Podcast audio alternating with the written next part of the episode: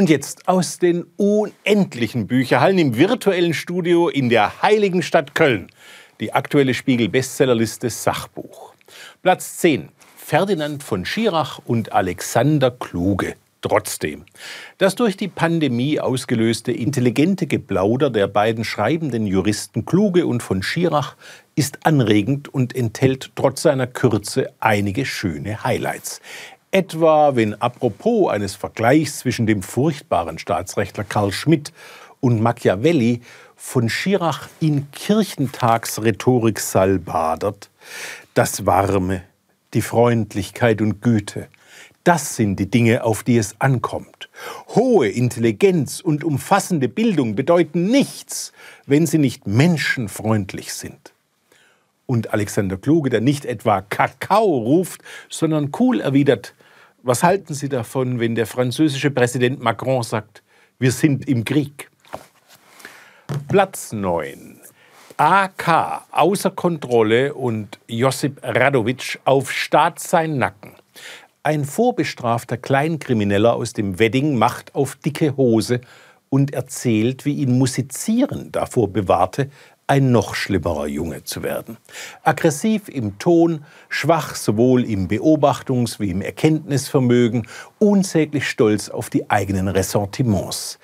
Dieser buchähnliche Gegenstand dokumentiert nicht nur einen individuellen geistigen Offenbarungseid, sondern ist auch durchaus Symptom und zugleich Produkt einiger bedauerlicher gesellschaftlicher Missstände.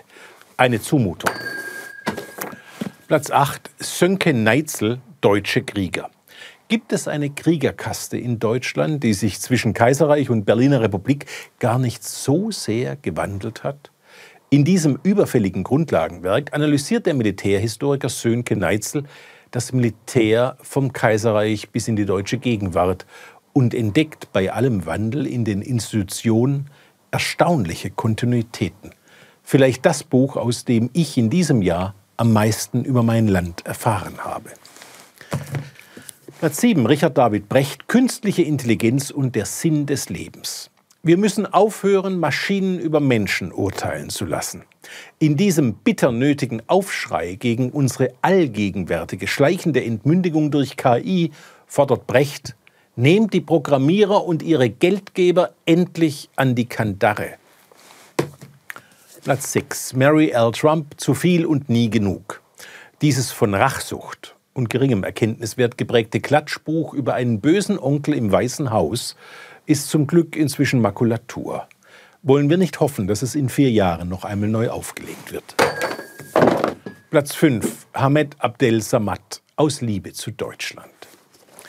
Religionskritik hieß früher Aufklärung und wurde von Intellektuellen bejubelt. Heute gilt sie schnell als Populismus, Hetze gegen Minderheiten, Verletzung religiöser Gefühle, schreibt der Religionskritiker Abdel Samad und bricht in seinem Buch über die deutsche Identität argumentationsreich eine Lanze für Meinungsfreiheit und Mohammed-Karikaturen. Platz 4. Heino Falke mit Jörg Römer, Licht im Dunkel. Der deutsche Astronom Heino Falke erzählt von einer Weltsensation, die eine Epochenschwelle in unserem Bild vom Universum markiert. Was eine vielköpfige Forschergruppe im April 2019 präsentierte, war ein Husarenstück der internationalen Radioastronomie. Erstmals war es gelungen, ein schwarzes Loch, nein eben nicht zu fotografieren, denn wie will man ein Objekt fotografieren, das so massereich ist, dass es kein Licht entkommen lässt? Aber die Astronomen schafften es immerhin, ein Foto der unmittelbaren Umgebung des Schwarzen Lochs im Zentrum der Galaxis M87 zu erstellen. Ein Buch über einen Geistesblitz. Platz 3. Campino, Hope Street. Ich habe mich selbst überrascht und dieses Buch von Seite 1 an wirklich gemocht. Der Sänger der Toten Hosen erzählt darin von seiner Liebe zum FC Liverpool.